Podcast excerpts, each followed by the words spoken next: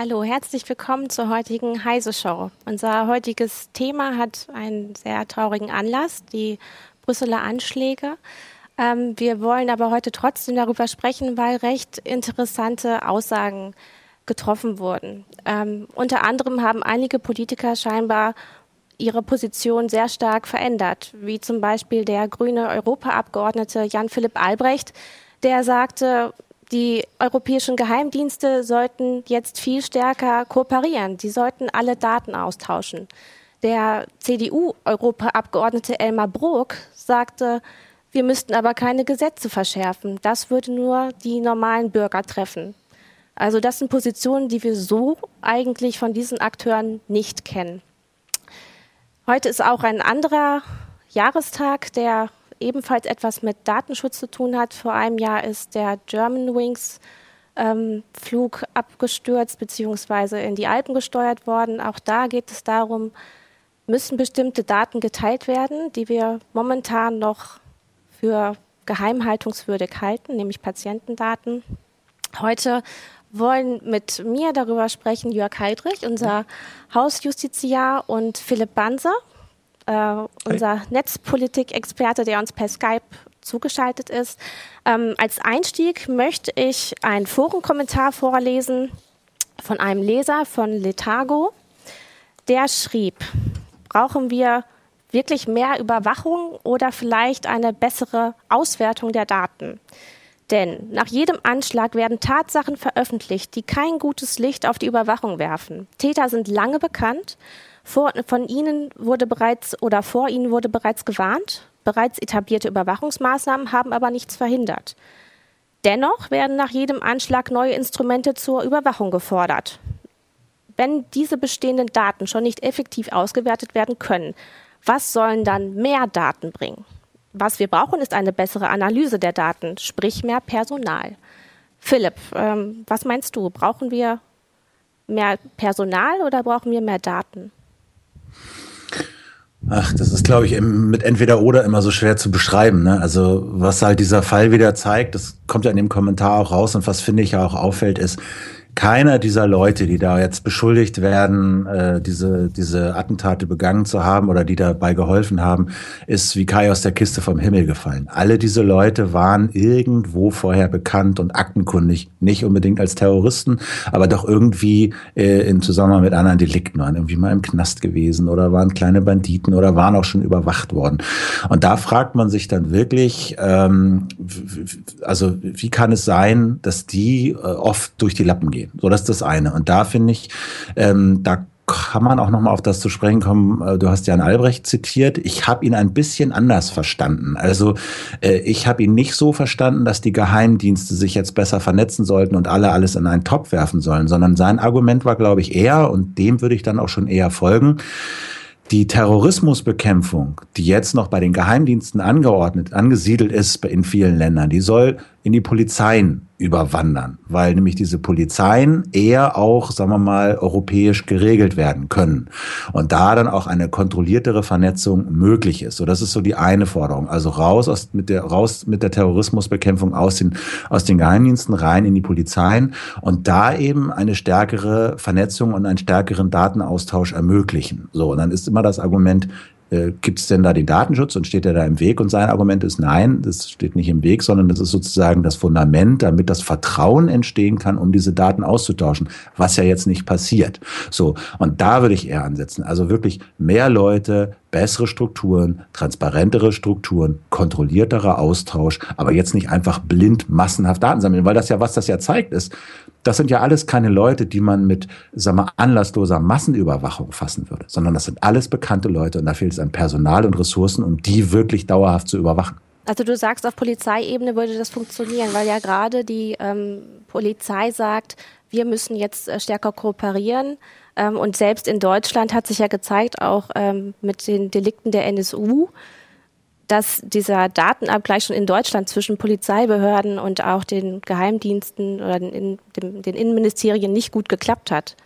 Ja, aber da war es ja auch wieder der Verfassungsschutz, äh, der da ganz, ganz, ganz, äh, ganz schlecht ausgesehen hat bei den NSU-Sachen. Also ich glaube, das, was Jan Philipp Albrecht sagt, das macht in vielen Sachen Sinn. Er sagte zum Beispiel, er hätte gerne, er würde Sinn machen, flexiblere Ermittlungstrupps zusammenzustellen. Das finde ich macht Sinn. Ja, äh, diese Orte, an denen sich Menschen radikalisieren ja, und die so abgleiten in so eine extreme Form der Gewalt und des Hasses. Diese Orte sind ja häufig bekannt. Ja. Das sind in Europa das ist überschaubar. Ja, das sind, das sind diese Städte, das sind diese Viertel. Und wenn die Leute, die dort arbeiten, die Polizisten, die dort ermitteln und arbeiten, sich wirklich vernetzen, treffen und austauschen würden auf einer aktuellen, schnellen, flexiblen Basis, könnte ich mir vorstellen, dass man da schon eine, dass man da schon eine ganze Ecke weiter ist, als wenn man jetzt sagt, wir brauchen eine Vorratsdatenspeicherung oder so. Ne? Ja, also ich habe ihn auch so verstanden, dass er internationale Teams fordert. Genau. Und wesentlich ja. mehr Personal. Ja, vor allen Dingen, was er nicht fordert, äh, und ich finde, wie gesagt, auch, dass er ein bisschen zu Unrecht hier Prügel bezieht, äh, sind Rechtsverschärfungen. Was er fordert, ist tatsächlich das jetzt bestehende Recht. Also Rechtsverschärfung ähm, habe ich bei ihm auch nicht nee, nee, genau. verstanden. Genau. Ja. Also dass, dass er einfach fordert, dass das, was jetzt schon als, als rechtliche Grundlage besteht, endlich mal anzuwenden. Und das ist ja in der Tat was, etwas, was, was sehr viele ähm, auch aus allen Lagern und allen politischen Lagern kritisieren, dass wir nämlich durchaus da auch einen funktionierenden Rechtsrahmen haben. Das heißt, wir können die Daten in der Theorie europäisch austauschen, nur es passiert nicht. Ja, es wird nicht da es werden die Daten nicht zusammengefügt und wenn sogar der äh, Vorsitzende des Bundes Deutsche Kriminalbeamter sagt, äh, hier ausnahmsweise mal nicht direkt äh, danach ruft, dass irgendwelches Gesetze verschärft werden wie sein Vorgänger, äh, sondern er sagt eben, dass es tatsächlich, dass wir einen äh, Austausch von Daten innerhalb der EU brauchen und dass dieses aber schon in Deutschland nicht funktioniert, richtig. Und, und dann schon gar nicht auf europäischer Ebene. Es gibt ja diese Aussage, dass nur fünf, vier oder fünf äh, Länder in, EU von, in der EU von 28 ihre Daten ordentlich abliefern äh, nach diesem bei, bei Interpol. Genau, bei Interpol. Bei Interpol. Genau, ja. und das ist eine, das, das kann natürlich nicht sein. Ne? Also, dass da irgendwelche äh, Gerangel und vielleicht auch Machtspielchen, man sagt ja immer, die, die Geheimdienste und auch wahrscheinlich äh, Polizisten nehmen gerne viele Daten hin, aber sie geben ungern Daten raus. Und das muss man natürlich ein Ja, der Vorwurf ist auch, dass äh, keiner Kompetenzen abgeben möchte. Wenn man mhm. halt mehr an die EU auslagert, äh, muss man ein bisschen was von seiner Kompetenz abgeben. Ne? Und diese Hoheit will keiner verlieren. Ja, und da finde ich, äh, in dem Licht muss man auch die Aussagen vom Innenminister de Maizière betrachten, der ja irgendwie schon seit Jahren nach allem, was passiert, immer fordert, mehr Austausch, mehr Austausch, mehr Austausch, wo man sagen kann, ja, stimmt, aber als erstes wäre da Deutschland an der Reihe.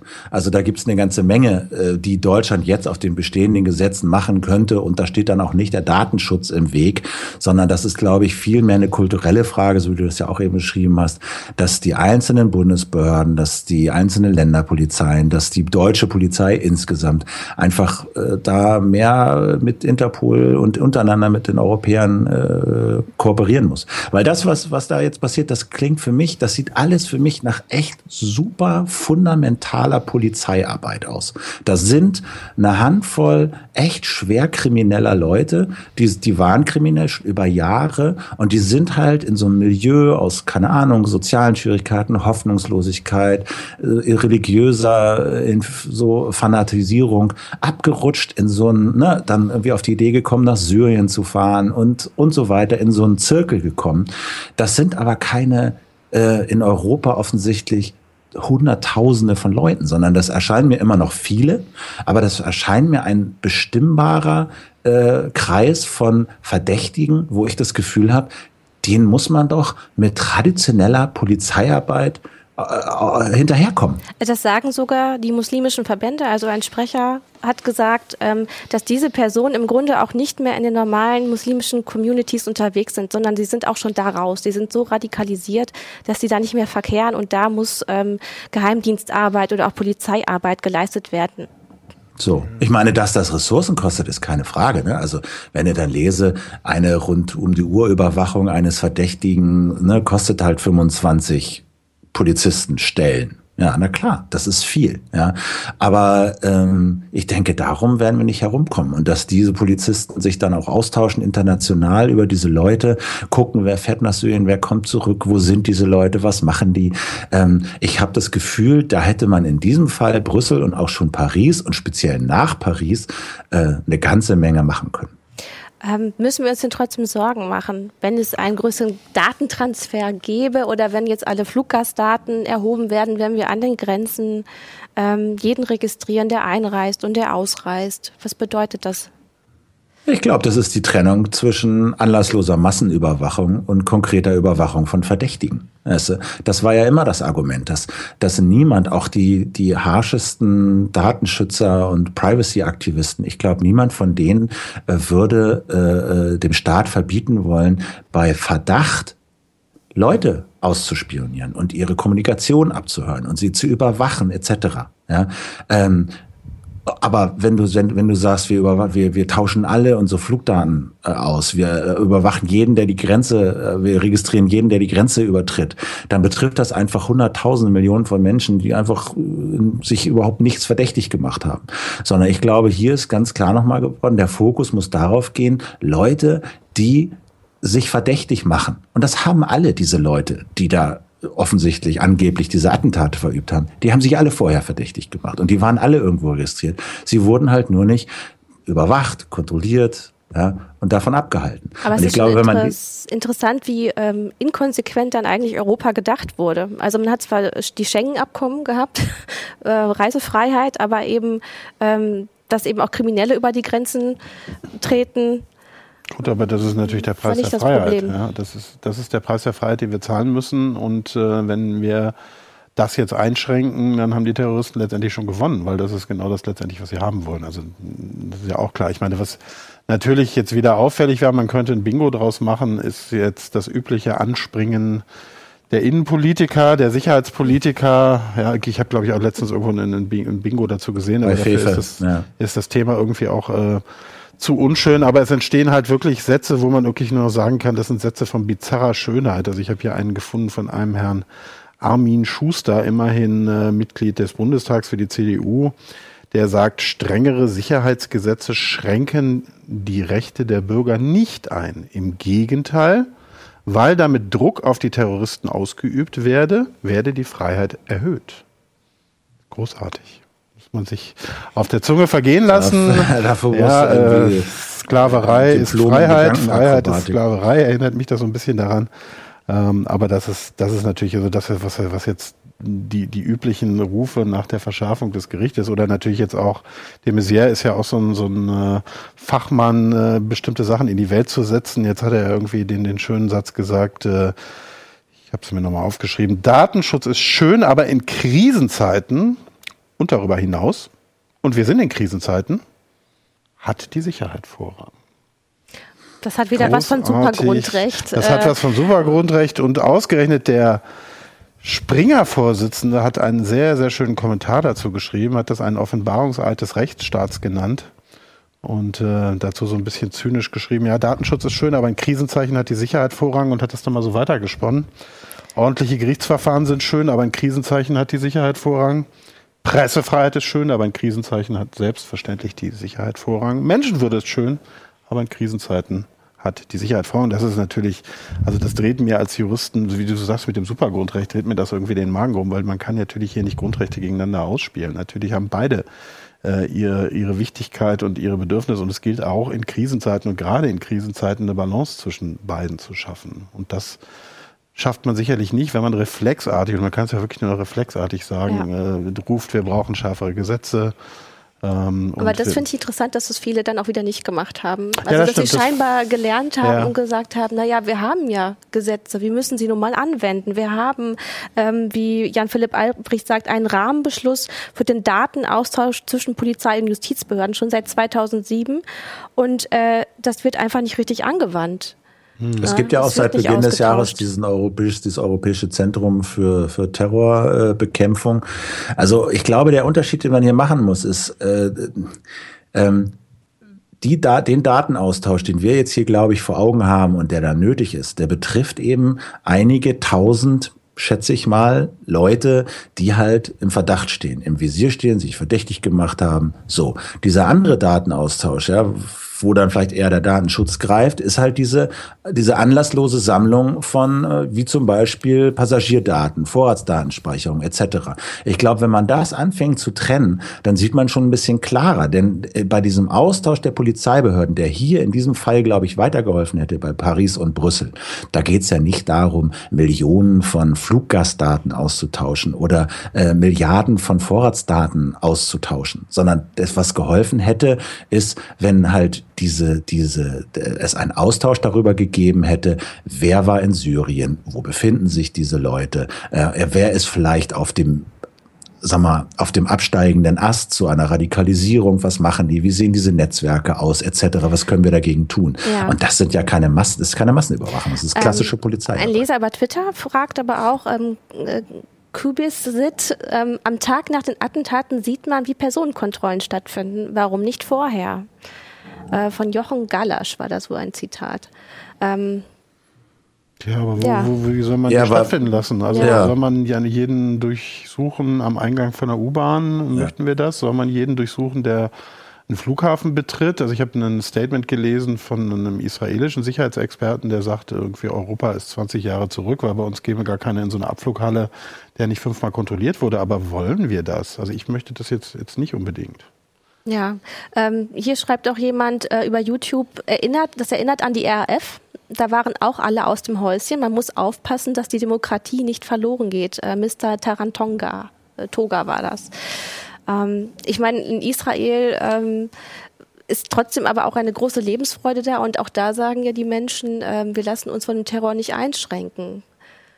Ähm, ja, absolut. Ich meine, mich erinnert die Geschichte auch fatal äh, an, die, an die RAF äh, im Hinblick darauf, wie der Staat reagiert. Ja, das war ja eines der Ziele der RAF und es ist sicherlich auch eines der Ziele von ISIS, dass ich den Staat durch die Anschläge so in Panik und in Terror versetze, dass halt Gesetze verschärft werden dadurch das Leben, das freie westliche Leben beeinträchtigt wird und eingeschränkt wird, ähm, dadurch andererseits der Druck auf äh, Menschen aus dem islamischen Kreis äh, erhöht wird, dass die sich wiederum radikalisieren. Und das funktioniert ja ganz hervorragend im Moment, muss man ja ehrlich sagen.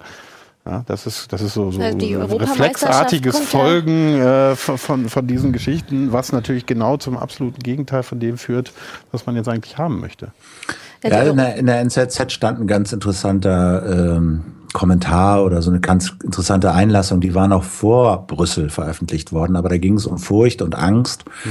und hat sich so ein Philosoph darüber ausgelassen, ähm, was sozusagen das Wesen dieses Terrors ist. Und äh, wenn er eben Angst verbreitet, er sagt sozusagen, die, die Angst ist halt die, eben die Angst vor dem Unwahrscheinlichen. Und was halt die Angst bewirkt ist, dass etwas extrem Unwahrscheinliches zu was sehr Konkretem äh, und aktuellem und, und, und nahen werden lässt. Das heißt, es ist, selbst wenn es mal einen Anschlag in Deutschland geben wird, extrem unwahrscheinlich, dass irgendwelche Leute davon von uns betroffen sein werden. Da gibt es also viel, ich hatte viel größere von einem Freund Risiken. die Sicherheitsmeldung über Facebook, dass er gerade in Brüssel ist, genau in dieser Zone und dass es ihm aber gut geht. Also es war jetzt nicht so weit weg, sondern es hat tatsächlich schon, es war in der Nähe von Menschen, die ich kenne. Ah, absolut. Also das würde ich dann, würde man dann eher als Furcht bezeichnen. Also sozusagen konkret ein Anlass und ich bin aktuell irgendwie in der Nähe und bedroht, dann gibt es, dann gibt es richtig, dann gibt es einen Anlass und dann, so hat der Philosoph das genannt, ist es eben Furcht.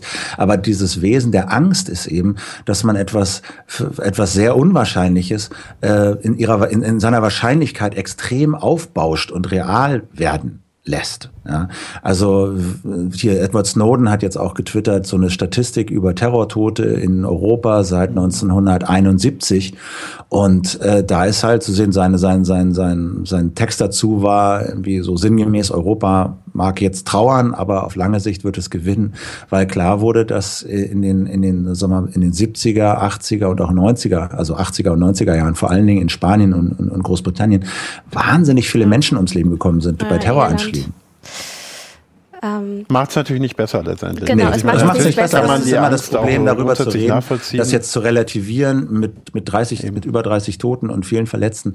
Das jetzt zu relativieren, das ist natürlich immer so ein, so ein Drahtseilakt, aber es ist sozusagen der Versuch, ähm, ähm, da können wir vielleicht auch noch drüber sprechen, wie die Medien darüber berichten, wie eine Gesellschaft darauf reagiert. Ja, mhm. dass, dass es natürlich extrem ernst ist und extrem das Mitgefühl mit den Leuten und ihren Familien ist, die da jetzt ermordet wurden. Darüber muss man nicht reden. Aber es ist ja auch die Frage, wie reagiert eine Gesellschaft auf solche, auf solche äh, Attentate? So und da finde ich, ist das hilfreich, sowas im Blick zu haben.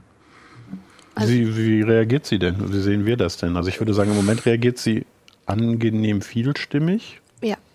Würde ich sagen, anders als bei vorherigen Anschlägen, wo es doch sehr nach diese, diese sehr reflexartigen Rufe nach Gesetzesverschärfung kam, die gibt es jetzt auch, ähm, aber die sind nicht so prägend, finde ich. Also es ist, denke ich, nachvollziehbare Rufe, dass man doch jetzt die Instrumente, die man hat, dann bitte auch mal anwenden soll, ja, wie eben diesen, diese Austauschmöglichkeiten, die ja offensichtlich noch nicht so richtig stattgefunden haben und äh, ich glaube, ein Gamechanger könnte es tatsächlich nochmal sein, wenn das jetzt tatsächlich sich als wahr herausstellt, äh, dass die Türkei einen von den Attentätern jetzt wohl tatsächlich abgeschoben hat und die belgische Polizei mit dem Vermerk ausgehändigt hat, hier ist ein, ähm, ein möglicher ähm, möglicher Terrorist, äh, dann wird es, glaube ich, vielleicht nochmal ein bisschen anders. Ja, das haben die Belgier, glaube ich, dementiert und dann haben die ja, Türken gesagt, das war wohl nicht an die Belgier, sondern an die Niederlande oder so. Das gibt so ein bisschen Widersprüche, aber das ist so ein klassisches Beispiel. Wenn das wirklich so gewesen sein sollte, wo es einige Anzeichen für gibt, dann hat das nichts mit Massenüberwachung oder neuen nee. Tools zu tun, sondern es ist einfach ganz simple,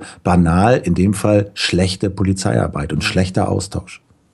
Ja, es gibt so ein schönes Beispiel. Es gibt in den USA habe ich gelesen, in der Vorbereitung gibt es eine Datenbank für Terrorverdächtige, nach der jetzt hier auch immer gesch geschrien wird. In der Datenbank in den USA für Terrorverdächtige sind 680.000 Personen. ja, das ist natürlich so nach dem Motto, ähm, Und wer soll das die, die, wenn du den Nadel im Heuhaufen nicht findest, brauchst du mehr Heu. Ja, ja, nehmen wir doch noch ein paar Daten dazu, dann werden wir sie auf jeden Fall nicht finden. Ähm, und das ist natürlich, das führt dann dazu, dass irgendwelche Nonnen, die irgendwann mal an irgendwelchen Anti-Atomkraft-Demos teilgenommen haben, nicht mehr fliegen dürfen. Ähm, ich glaube, Terroristen hat man dadurch wahrscheinlich eher selten gefunden. Ähm, und ja, und das ist wir kennen die ja alle. Das ist das, was mich ehrlich gesagt, du hast es eben schon gesagt, wir, die, bei jeder, jedem Anschlag höre ich, wir kennen die. Das war in Boston so, das mhm. war in mhm. Paris so, das ist jetzt wieder so. Das, das ist das, was mich wahnsinnig macht und was ich irgendwie denke, das kann doch nicht sein. Wenn, wenn, wenn wir die kennen, dann müssen wir die doch, und da ist es wahrscheinlich der Punkt, wo wir wirklich auch mehr Polizeiarbeit brauchen, ähm, weniger Überwachung, ja, dann müssen wir die doch verdammt nochmal auch irgendwie überwachen können. Die wir und kennen, in, nicht alle. In diesem, Fall, in diesem Fall mit der Datenbank habe ich jetzt auch noch, ich glaube, Leindecker war es in der Süddeutschen, der auch geschrieben hat, dass äh, eines dieser europäischen, da gibt es ja mittlerweile auch mehrere Gremien eben für vernetzte Polizeiarbeit, ich weiß nicht mehr genau welches es war, sich darüber beklagt hat, dass die Franzosen nach den Paris-Attacken dieses Gremium jetzt eben zugeschüttet hat mit Daten, so nach dem Motto, hey, äh, erzählt uns hinterher nicht, ihr hättet nichts gewusst. Aber das waren dann eben so viele Daten, dass die damit halt auch nichts anfangen konnten oder damit nicht umgehen konnten. Ja, ähm, ein ähm, Zuschauer schreibt auch, sollte die Polizei nicht besser ausgebildet werden, anstatt mehr Kontroll Kontrolle zu schaffen. Äh, Ivan Indi hat das geschrieben. Ähm, das ist ja im Grunde das, was wir auch sagen. Ja. Also um den Datenschutz müssen wir uns vielleicht gar keine Sorgen machen, ähm, weil das Problem liegt tatsächlich bei den Behörden und beim Austausch und ja. auch bei der Polizeiarbeit, bei der ähm, Ausstattung der Polizei der Ausbildung? Also ich glaube, ich könnte mir sicherlich vorstellen, dass es da auch eine Menge Training bedarf, ja, um, um, um Polizeien auf sowas aufmerksam und, und, und mhm. äh, sie da zu befähigen, mit sowas jetzt umzugehen. Aber dass wir uns über den Datenschutz überhaupt keine Sorgen machen müssen, so weit würde ich jetzt auch nicht gehen. Also zum Beispiel das, was Jörg gerade gesagt hat mit dieser Datenbank in den USA, ist da ein ganz guter ein ganz gutes Beispiel. Ja, sch schlechter Datenschutz, den schlechten Datenschutz würde ich darin sehen, wenn in dieser Datenbank äh, irgendwelche Leute landen, landen, sie davon nichts erfahren und auch überhaupt keine Möglichkeit haben, irgendwie Einsicht zu gelangen, geschweige denn irgendwie einen Weg haben, um da wieder rauszukommen, um ihre Unschuld nachzuweisen, etc. etc. Das ist dann vernünftige irgendwie Datenschutz. Ja, finde ich da setzt ich meine, so ein Problem gibt es auch mit Europol, dass teilweise Russland äh, sagt, ähm, dieser oder jener Bürger, der ausgereist ist, ist eigentlich bei uns ähm, ähm, Terrorist ähm, und diese Daten lassen sich dort ganz schlecht wieder löschen und diese Menschen sind im Exil und äh, versuchen über Jahre äh, diesen Status zu klären, den sie von Staaten ähm, aufgedrückt bekommen haben, die ein politisches Problem mit den Personen haben. Das kann natürlich auch passieren. Na klar. Also und ich finde, da ist Datenschutz dann wieder sehr relevant. Ja, wie geht, wie wie wie wird man verdächtig? Ja, wie kommt man in diese Datenbanken? Was für Rechte habe ich, wenn ich in diesen Datenbanken drin bin? Ja, habe ich Einsichtsrechte? Wie komme ich da wieder raus? Ja, wie werde ich informiert? Mhm. Wo äh, publiziert, dass es einfach äh, strukturiert, reguliert und transparent ist. Das finde ich muss schon sein. Das ist überhaupt keine Frage. Aber ich finde, diese, dieser Ansatz widerspricht überhaupt nicht einem Austausch von, von Daten äh, über Terrorverdächtige in ganz Europa. Ja, ich glaube, da sind wir uns auch alle einig. Wir kriegen ja, ja glaube ich, so ein bisschen Gegenwind, wenn wir das richtig sehe, ähm, von, äh, auf YouTube. Und äh, da wird uns da teilweise entgegengehalten, dass das Problem ja nicht bei den einzelnen Polizisten liegt. Ich glaube, das haben wir auch nicht gesagt. Also es geht nicht um die einzelnen Polizisten, sondern es Nein. geht um die Ausrüstung der Polizisten und dass wir mehr Polizisten brauchen. Also ich denke nicht, dass es ein Vorwurf... Dass auch die Vernetzung zwischen den Behörden nicht stimmt. Ja, dass es ein Vorwurf an die einzelnen Polizisten ist und äh, insbesondere da eben auch mehr IT äh, gebraucht wird. Das äh, sagt hier Mr. Taratonga.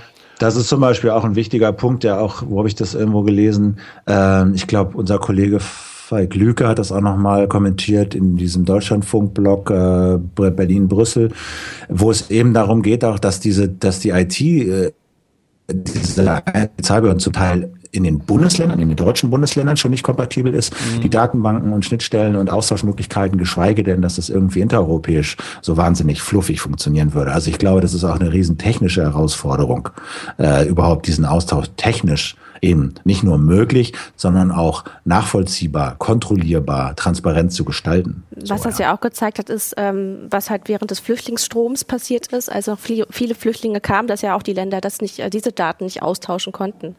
Ähm, da ja, sieht man, dass die, gar nicht erst registriert. Genau, sie wurden gar nicht registriert oder man hat Daten nicht ausgetauscht. Das scheint äh, ein grundsätzliches Problem zu sein, was unser Staat äh, oder auch Europa hat mit ja, Systemen, also ein, die wir haben. Ein Leser kritisiert hier ähm, das oder regt an, dass das schon auch innerhalb von Deutschland problematisch ist und er nennt hier als Beispiel die Registrierung von Schusswaffen, die nach seiner Ausführung, ich weiß es ehrlich gesagt nicht, aber es klingt äh, richtig, dass es nur in den einzelnen Landratsämtern gespeichert ist und da überhaupt kein Zugriff von außen möglich ist und kein Austausch erfordert, wobei ich jetzt nicht gehört habe, dass irgendjemand hier mit registrierten Waffen Terroranschläge gemacht hat. Von daher, aber es ist sicherlich ein Beispiel, was, was das grundsätzlich auch diese Problematik zeigt. Also ich hätte genau. kein Problem, wenn man sich austauscht, wer registrierte Schusswaffen hat. Gegenteil. Nee, also das, ich glaube, das, das, das läuft immer wieder auf diese Trennung hinaus. Es ist halt dieses reflexhafte Datenschutz, Datenschutz und alle haben sich doch immer über Austausch aufgeregt. Es geht hier wirklich um die Trennung von anlassloser Massenüberwachung und Kon Überwachung konkreter Verdächtiger mit Polizeiarbeit. So, wenn man dies, wenn man das irgendwie trennt, da ist man schon einen ganzen ganz Schritt weiter. Aber müssen wir jetzt damit rechnen, dass ähm, das tatsächlich an allen Flughäfen viel stärker kontrolliert wird? Das wird doch kommen, oder? Stimmt. Ja. Also werden wir uns wahrscheinlich auch irgendwann den Nacktscannern beugen müssen in jedem Flughafen. Ja, aber also das ist ehrlich gesagt so ein bisschen, also das ist so ein bisschen symbolisch, finde ich. Weil wenn man, wenn man das zu Ende denkt, ja, wir wollen jetzt unsere Flughäfen schützen, ja, dann heißt das, du musst an jeden Bahnhof ja, Polizisten stellen. das machen die Israelis. Da kommst du nicht rein, wenn du nicht kontrolliert worden bist. So, ja, aber das ist, wie Jörg sagt, wollen wir so eine Gesellschaft? Wollen wir diesen Preis zahlen äh, angesichts der Wahrscheinlichkeit, dass hier solche Anschläge passieren. Ja. Ich meine, wir hatten die Sauerland-Truppe, wir hatten äh, diesen Zünder in Köln oder was, der kaputt war in, im Zug. Ne, also das ist jetzt nicht so, dass es hier nie Versuche gegeben hätte. Die Sauerland-Leute waren einfach zu schlecht organisiert. Aber wollen wir so eine Gesellschaft? Also darüber muss man sich sicherlich unterhalten. Ja, welchen Preis sind wir bereit zu zahlen, um die Gefahr eines solchen Anschlags irgendwie ja, zu reduzieren. Ja, sind wir damit bereit, äh, äh, quasi durch Kontrollen an jedem Bahnhof zu gehen? Aber das ist ja, Bahnhof ist ja nicht das Einzige.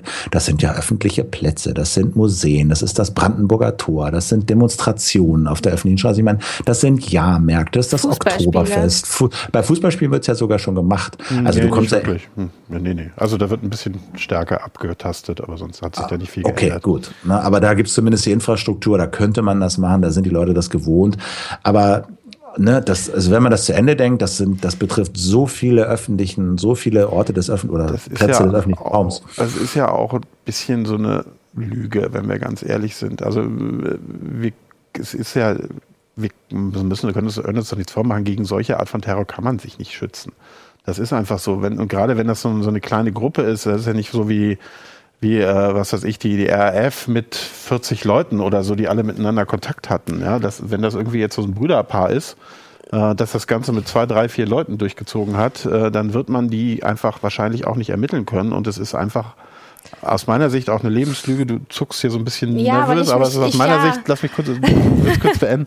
Äh, aus meiner Sicht eine Lebenslüge zu sagen, wir könnten das wirklich äh, verändern, verhindern. Ich weiß das nicht, ob die Gruppengröße wirklich so stimmt, weil es scheint ja doch immer, es scheint noch mehr Hintermänner gegeben zu haben. Also so eine ganz kleine Gruppe wird es nicht sein. Nicht. äh, Aber man kann eine ganz kleine Gruppe machen.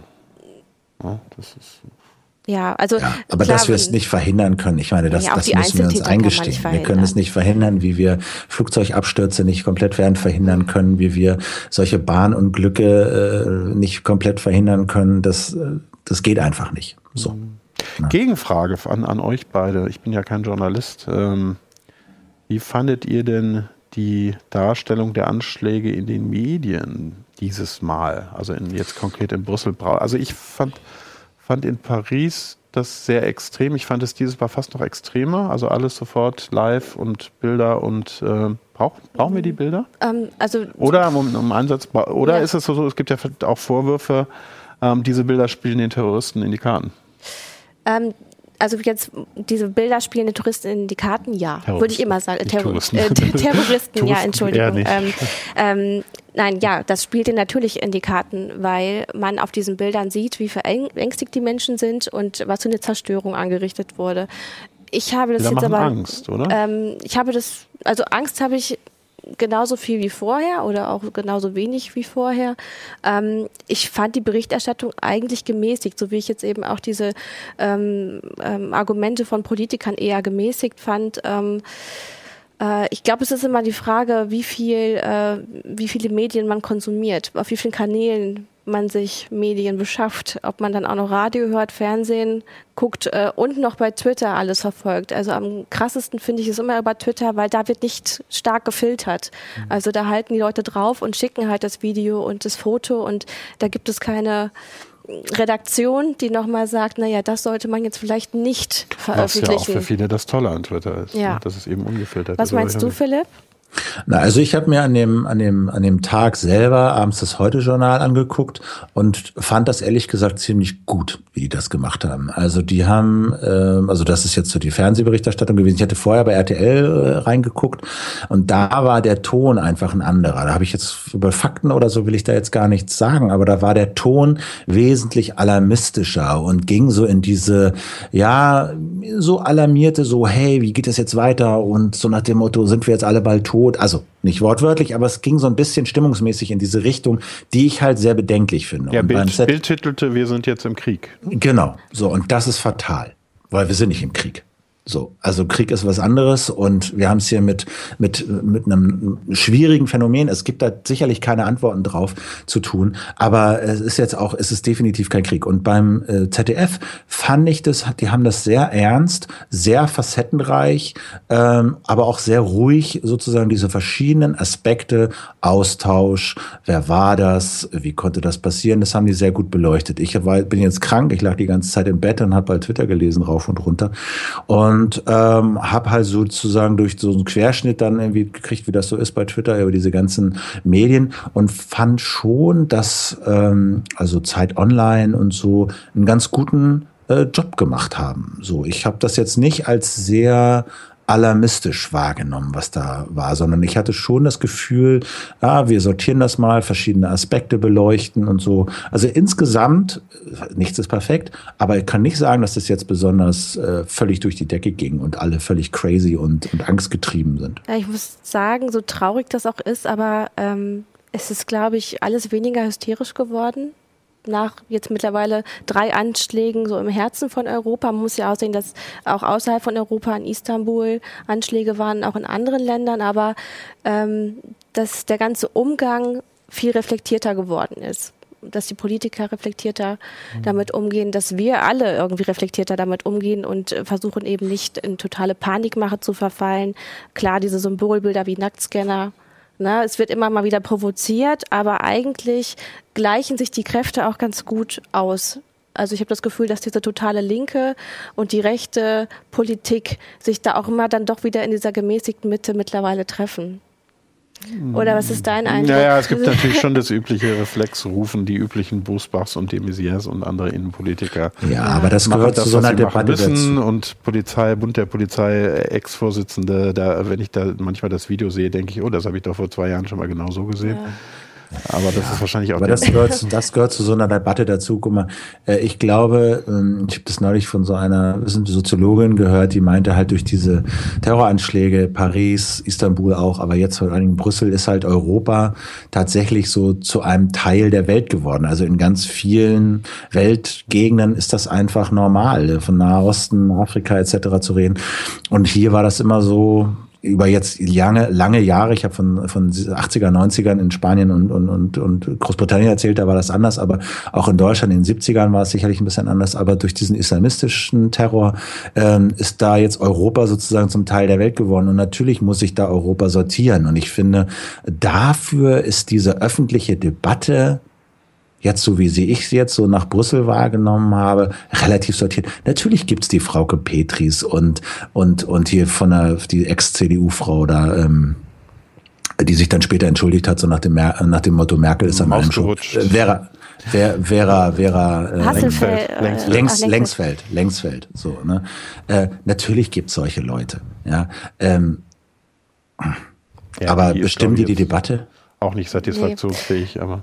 Ähm, ja. Ein, ein äh, Zuschauer sagt noch, naja, die Medien haben halt das Problem, äh, über den Normalzustand zu berichten, ist für alle Leser langweilig. Äh, man muss schon äh, schreiben, der Himmel wird uns allen auf den Kopf fallen. Ähm, das ist eindeutig unterhal unterhaltsamer und eingängiger. Ähm, ich denke aber, dass wir jetzt auch eher mit diesen ruhigen Tönen hier aufhören, ähm, mit, nach unserer Debatte oder auch Diskussion ähm, weil wir das gar nicht brauchen, diese Hysterie. Äh, wir werden das alles weiter beobachten. Ich habe ein äh, wunderschönes Sch ja, äh, Schlusswort, äh, genau. wenn ihr genau. mir das erlaubt, ja, weil bitte. ich äh, immer an die wunderbare Rede von Jens Stoltenberg zurückdenke, dem äh, norwegischen Ministerpräsidenten oder Präsidenten seiner Zeit nach den Terroranschlägen da. Und äh, der gesagt hat, noch sind wir geschockt, aber wir werden unsere Werte nicht aufgeben. Unsere Antwort lautet mehr Demokratie, mehr Offenheit, mehr Menschlichkeit. Und das können wir ja vielleicht hier, finde ja. ich immer das bemerkenswerteste Statement irgendwie für einen Terroranschlag ever. Und vielleicht können wir uns das hier auch ein bisschen zu eigen machen. Vielen Dem Dank. ist nichts mehr hinzuzufügen. Ja, sehr schön. Bis nächste Woche. Schöne Feiertage. Schöne Alles Ostern. Gute. Tschüss. Besser Ciao. dich, Philipp. Jo, gerne.